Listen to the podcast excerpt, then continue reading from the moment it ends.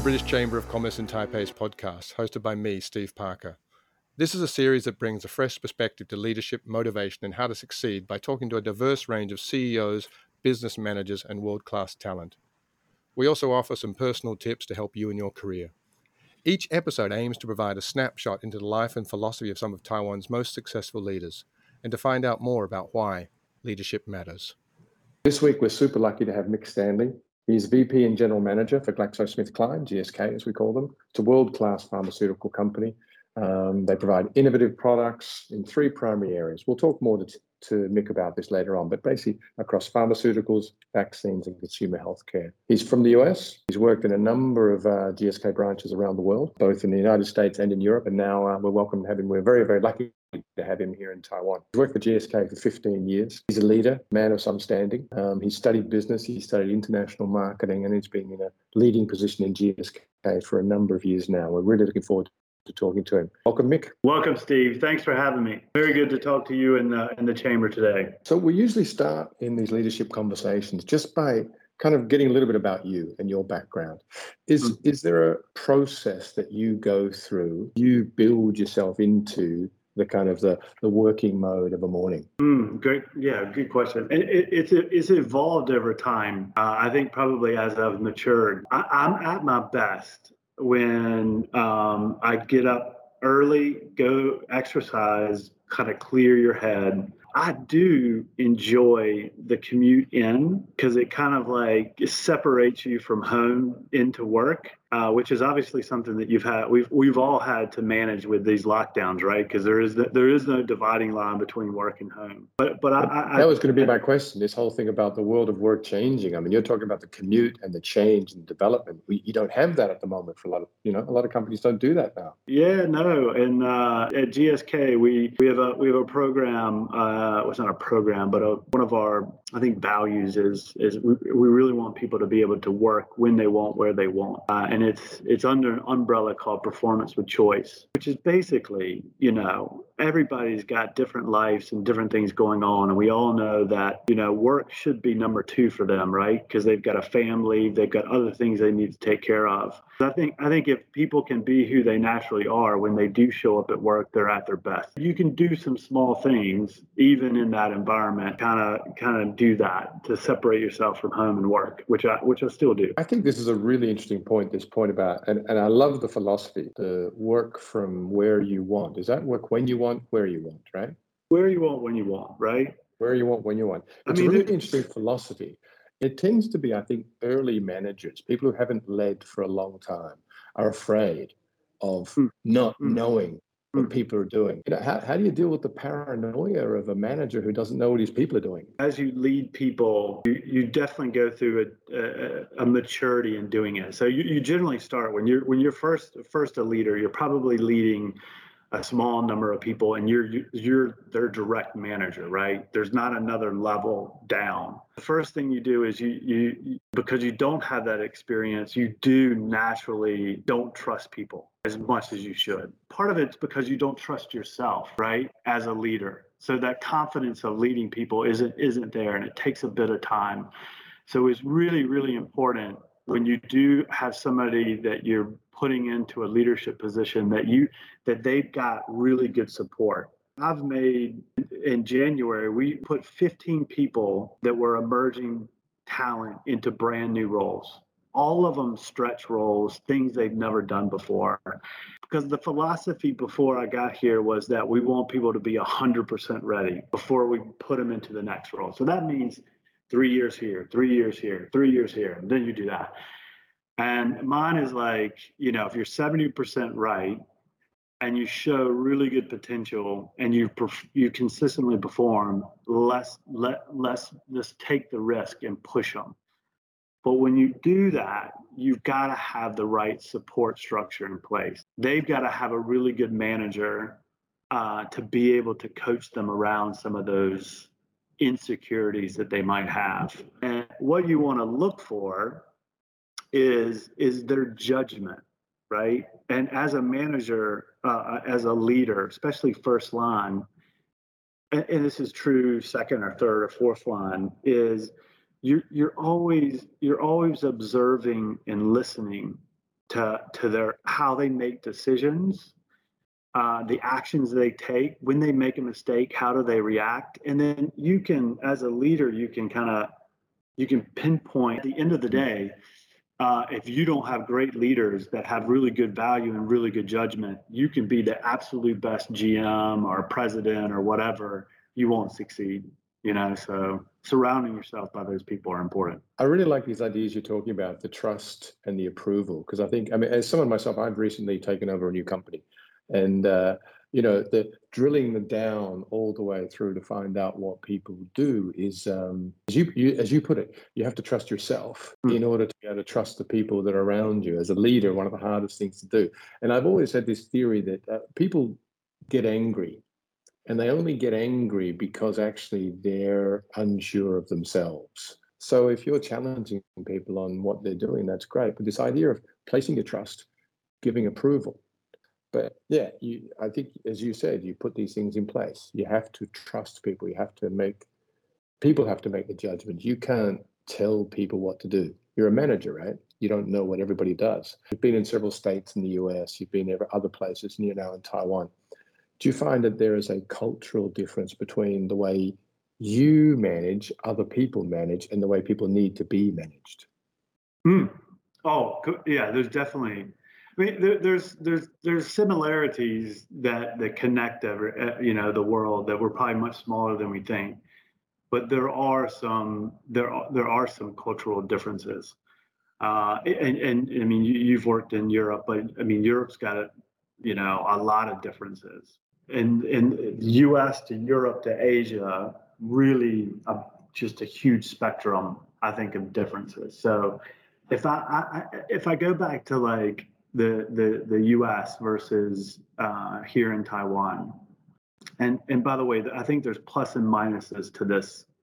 So in both places, I, I'll give you an example. With my when my kids go when my kids were in school in the U S, they they go to school and there's really little memorization. Uh, it's more. The teacher wants them to learn the strategy. They want the students to challenge the teacher. That's what, you know, they're rewarded for that. You know, here, you do not challenge the, the teacher. The philosophy is different.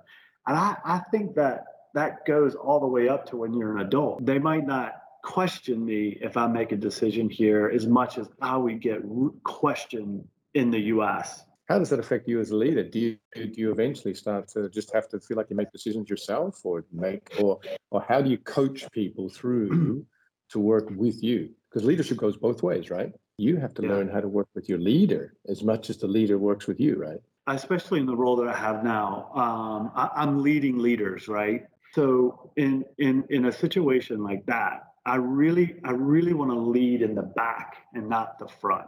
So I I purposely, you know, will will stay quiet in meetings and just ask questions. Now, there are times where there's nobody that can make the decision but me. So I'm very I'm very clear when I need to make that decision, but then I'm very clear about, like, this decision shouldn't be made by me. This is your decision. I'm just going to be here to to almost spar with you to make sure that you you end up with the with, with the best possible situation. I don't want you to judge a plan that you put together or a presentation that you deliver. I don't want you to judge yourself that it has to be perfect. Perfection, let's let's get perfection removed. Every opportunity that you get to demonstrate something that you've done is a teachable moment. If you fail, but you learn from it and you keep going, then I want you to feel great about that. I just heard you talk about, which is a philosophy of leadership that a few people have mentioned to me recently, is this idea of leading by questions, mm-hmm. you know, not leading by telling, which I, I'm a, a huge fan of. Because one, I mean, to be honest, there is no leader in the world who can know everything about a whole business. You know, it's about this trust. You put someone in a position, they have this position, they know what they're doing. The only way to make big decisions is, is to have those people tell you what you need to know. Completely. And especially in a role like like the role of a general manager, where, you know, we've got, you know, four different business units. I'm a, I'm a, I'm a generalist. So I know enough about each of it. And but more more than anything, it's it's really, you know, really listening, active listening. A lot of people come to you with like half-formed ideas. And I think this idea of asking the right questions to kind of peel the layers off that onion, you know, how deep do you know? You're saying this project's not going to work. Okay, that's an opinion, right? Your job as a leader is to, is to dig in there and drill in and find out, uh, you know, whether they're actually, you know, is it based on fact? What are the facts? Where does the information come from? So I think, yeah, you've hit on this. Uh, I, I think it's a fa- fascinating form of leadership, mm. which I really it's obscri- uh, subscribe to now. Where, yeah. And, and, you know, and sometimes when you're dealing in ambiguity, right, where there is no right answer, maybe we've never done it before, do all the questioning in the scenario, it's like, okay, guys, what we've got to do is pick one and be okay to fail fast and then learn. And then we do it again. I think a, a great a great leader, you're developing leaders that can easily take over. What I'm doing in Taiwan right now is five years from now, there's two or three possible G Ms coming from this team. You know, one of the things I think that we all need to do, uh, multinationals that are not, that are, that are Western based, is, you know, a- Asia's the biggest market in, in the world, probably collectively with Japan and China. How much is our leadership team coming from Asian talent? I, I, my success and legacy will come forward with, you know, a pipeline of people that have been developed that are moving up and moving, you know, across and doing different things. What I'm really seeing now, and I think this is a fantastic opportunity for the next generation of Taiwanese leaders. I've got I've got a bunch of emerging talent that's like, when can I go to global? This is where inclusion and diversity is really important. We're on a journey and we still need to get better on that, is being inclusive to different cultures and different thinking and different ways of showing up. If you're in the U K, or I know in the U S, there's a style that they look for, right? They're really articulate and can walk in a room and and, and carry it and be persuasive on stage because they, you know, the, the English language is just like top notch, right? That's not going to be right off the bat. Somebody may be coming from from Taiwan, but are they a great leader? Are they smart? Can they really do what the same person on stage that's very articulate? Totally.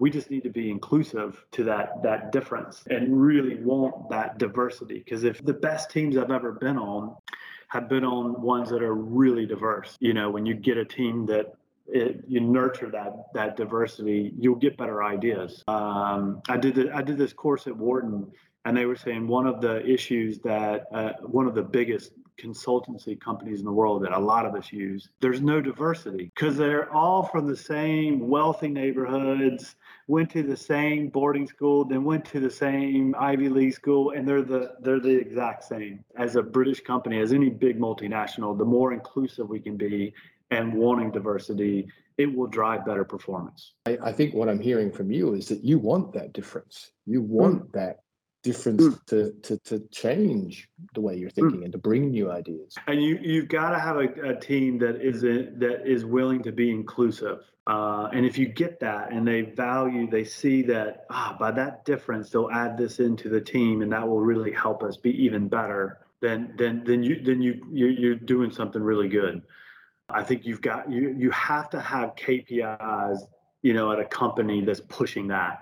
Or it won't it won't naturally happen, I don't think. Is diversity harder to push in a place that is so good at getting together, like Taiwan?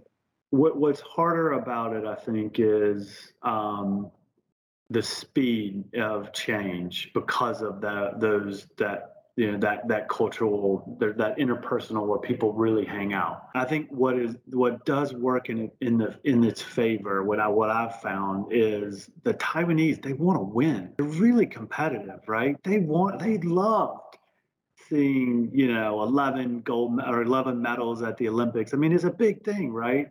So it, you know when they understand that, hey, if you want to win, if you really want to win, like the more diverse we are, and bringing in really good talent from outside to, to kind of shake things up will only make us better. They start to see it. I, I see they get it because they, they do they do want to win. I think finding that that element that would motivate them to to to accept it is key. I guess a lot of the world is is kind of like that now, where, you know, leading. I mean, there's a point. You work in a company. The company's got to be successful. If all of these things are going to make you more successful, then uh, then they're much easier to implement. Um, and I think you're, you know, you're talking from both the company's perspective, because, and from a personal perspective, because these are things that are going to make you better as people, as workers, as professionals, as a company. The more that the team trusts you, the more they're they're accepting of change. So like when I when I first when I first came on board, and this is a little bit why you probably didn't see me for the first like three or four months, is we've got close to three hundred people. I met with everyone one on one, and I came in with two questions that we asked everybody: what's working, what's not working, and dug into those. A lot of people said, "I've never I've never had a meeting with a G M before." And you come out with like, you know, people are like, he really listened. And then we made some fundamental changes based on what they said. Now, the way we made the changes is I put together a team of like influencers, change managers. And I said to them, this is what this is what the team said. They said, these these four or five things we need to get better with. I'm not going to come up with a solution. I want you to come up with a solution, and you guys make it happen. I'm I'm I'm just going to support it. If we need budget, if we need to do anything, we need to pull in, let me know. And I let the team do it. Then people trusted me. The next thing that you have to do is you've got to be consistent, right? And especially when you've got a team with multiple layers, some people might not see you but twice a year. So if I show up and I'm in a bad mood and I say something wrong, that person is going to feel bad for like the next six months thinking about that moment until I get to see them again, right? So Then, then you build that trust, then be consistent, and then be strategic about your communication. Then with that, you can do a lot of change because you've won, you've won the hearts and the minds of, of, of the folks here. When, and when you do, they, they, they, they, they go after it, right? I mean, some of the things that I've heard from you, I think are super, super useful as leaders. This idea of trust is incredible. I think you have to trust yourself, trust your people. The other thing about approval. You know, you have to kind of build approval into the process. You've got this idea, you talked a little bit about rewards for behavior. Um, your approval as a leader, I see as being very important to people as well. You talked a lot about this idea of building the future. I mean, as a leader, you've kind of got to build yourself out of a job. The thing has to remain in play after you're gone. You, you talked a lot about um, G S K and what G S K does in diversity and inclusion, but also it feels like it's something very personal for you as well. And I think that that's something that's super important, getting the ideas from multiple different uh, kinds of input, you know, different people giving different input. The world is full of a lot of different people and different ideas. So we need to develop by understanding all of those and making the best decisions we can. And I love this idea of you sitting down with the whole team, three hundred people, one by one, and just saying what's working, what's not working, and building this change plan out of that. So I think as a as a roadmap for a leader, you know, these things are fantastic. And the final one I just wrote down now is this idea of, you know, seeing something through. You've got to be consistent. Is there, I mean, in terms of G S K and the future for G S K, is there anything that you're able to share with us about what's going to be going on in the kind of near future? We're we're we're at a real exciting time. If you if you look at where we're spending our money on R and D, um, it's on immunology, it's on, you know, genetics, it's on infectious disease. So, you know, you're thinking cell therapy, genetics, you're going immunotherapy, and vaccines are going to be critical. I think what the pandemic has proved is that science needs to get ahead of disease with platforms like vaccination, which is prevention and treatment that can solve for it. And, and COVID is a perfect example of that. Getting vaccine and treatments available as fast as possible so the pandemic can end and be endemic and we can live a normal life. We need to do that on multiple different diseases. Um, and that, I think, to me, is is really the exciting place that we're going to be moving uh, as a company. You know, the, the, in, the, in the U K, we're building, it will be the largest scientific, you know, center in all of Europe. And we've got a partnership with twenty-three and me, which is all, you know, the, the whole D N A. It's got millions and millions and millions of people in it. So as we're developing new molecules, we can we can really test early on, is this going to work or not going to work? Are turning this big ship that, you know, we were, you know, our share price was never growing because that we were paying big dividends, is moving to where we want to go growth. At the G M level, out of the seventy G Ms that we have, sixty-four are new in the last eighteen months. So from a complete leadership change to really get, you know, G S K performing really well, the R and D focus, right? Uh, and then, you know, the culture will follow that. So I think I think it's very exciting. I think it, I think it's really it's going to be fun. Um, so I think the future is probably the best, but the best is yet to come uh, for G S K. I want to thank you for taking your time out today to spend uh, some of it with us. Yeah, you got it. Thanks, Steve, for the uh, invitation, and happy happy to be able to spend time with you guys. You can listen to this podcast on the I C R T website, Apple Podcasts, Spotify, or wherever you get your podcasts. Just search for the British Chamber of Commerce in Taipei. You can also check out our social media. We're on Facebook, Instagram, LinkedIn, Twitter, um, or you can head to our website, b c c taipei dot com. We'll see you next time on Leadership Matters.